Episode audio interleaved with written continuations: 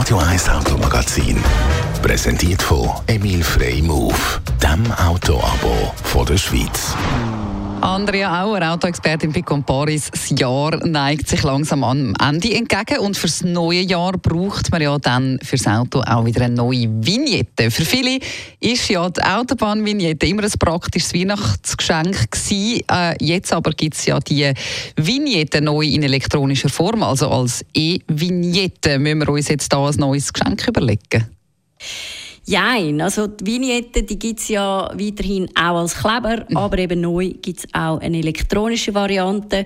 Gut möglich, dass die elektronische Variante doch ein bisschen äh, auf mehr Beliebtheit stößt, weil es bringt natürlich auch einen gewissen Vorteil, weil einerseits musst du nicht mühsam die Vignette wieder abknüpeln von deiner Windschutzscheibe nächstes Jahr und andererseits ist die E-Vignette halt eben auch an die Autonummer gekoppelt. Das heißt, alle die, die ein Wechselschild haben, also die zwei Fahrzeuge haben, die müssen sich nur noch eine statt zwei Vignetten kaufen. Ah, das ist natürlich noch praktisch. Und gibt es dann noch mehr Unterschiede zwischen diesen zwei Varianten?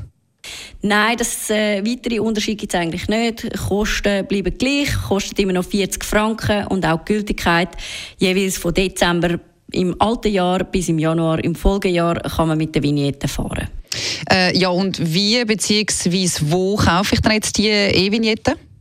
Ja, am besten kaufst du sie über die Webseite e-vignette.ch.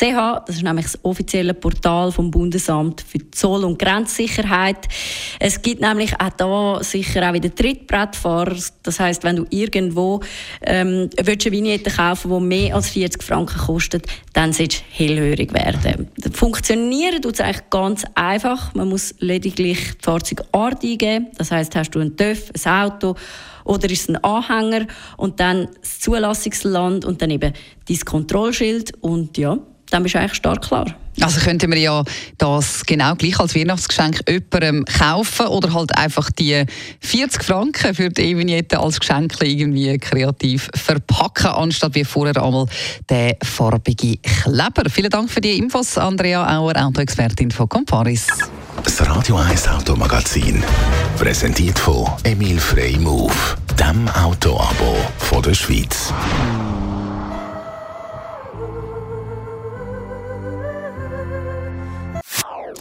Das ist ein Radio 1 Podcast. Mehr Informationen auf radio1.ch.